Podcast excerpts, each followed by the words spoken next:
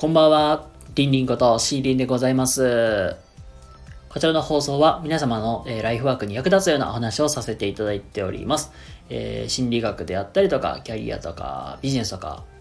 まあ、しまあ、もろもろお話させていただいております。リクエストとかありましたら、えーレターとかに入れていただけると幸いです。よろしくお願いいたします。はい、ということで、えー本日はね、3月11日、えー土曜日です。皆様、今日の3月11日といえば、あれですよね。東日本大震災が起きて、早12年でございます。あのー僕はね、東北とか関東で生まれたわけではございま、まあ住んでたわけではありませんので、まあ直接ひあの被災したわけではございませんが、えっ、とね、やっぱり、ちょ、もう本当にテレビでしか見てないんですけども、やっぱり被害の大きさっていうのはやっぱり今でも、ね、覚えてます。まあ、ちょうどね、12年前って僕、中学2年生かな。まあ、で、まあ、先輩の卒業式の、まあ、予行演習か、なんか、式、式典やったかな。まあ、そんな、まあ、日やったと思うんですけども、まあ、全然覚えてないんですけども、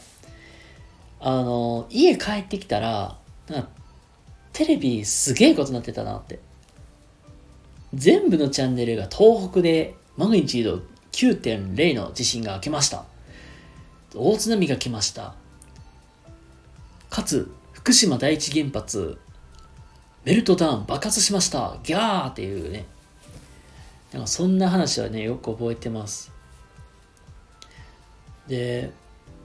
まあ自分はね、まああの、大学卒業時に防災士という、あの、資格をも取りまし、まあ取得しまして、まあその時もね、東日本大震災の、えーこともちょっと勉強させてもらいました。やっぱりね、あのー予測できないことってもう本当に常に起こることなんだなとか、そしてもうなんか、ハザードマップで、まあここは大丈夫だというところでも、津波ってやってくるんだよとかね。要するにまあ、想定外のことも想定して動かなきゃいけないということ。なななんかのデータを元にして当てにして動くのも大事だけど、当てにしすぎないこととかね。その場その場での判断ってすっごい大事だなってことも学ばせてもらいました。やっぱりこの判断ってすごく難しいと思うんですよ。でだからなんていう責任大きかったりするわけだしそれこそあのあの具体的な例で言うと大川小学校のあの大事故ですね。あの校庭でね避難をしようとしとったらもう津波に飲み込まれてほとんどの生徒さんそして職員の方がお亡くなりになったとか。っていう話もあったりするくらいなんでねやっぱり判断ってすごく難しいんだなって思います。はい。まあ今日の話のを何の何が伝えたいかっていうとやっぱり想定外のこともあり得るよってまあやっぱりその災害ってやっぱり自然に起こることなんで僕らが多分こうだから大丈夫でしょうとかあの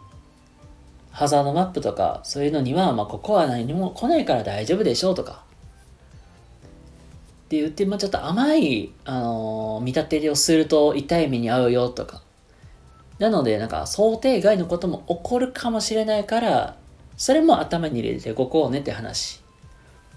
そしてねあのこの話ってあのいろんなお子さんとかに伝えていかなきゃいけないなと思うし、まあ、自分自身防災士って資格も持ってるのでその資格をねあのなんか学んだこととかをまたまあ言ったら例えば小学生であったりとか中学生とか、まあ、いろんなお子さんにね分かりやすくねあのこ地震が起きた時災害が起き起きた時こうしようねとかそういうねお話ができたらいいなって思います。はいということでえっ、とね今日は3月11日東日本大震災が起きてからね12年が経ちますいったねという話をさせてもらいましたまだまだね、あの、震災の傷跡まだ残っていますがね、それをね、風化させないように僕らがね、お話をしして、繋いでいかなきゃいけないなって思います。それでは、えー今日も、明日も素敵な一日をお過ごしください。シーリンでございました。それでは、またねバイバイ。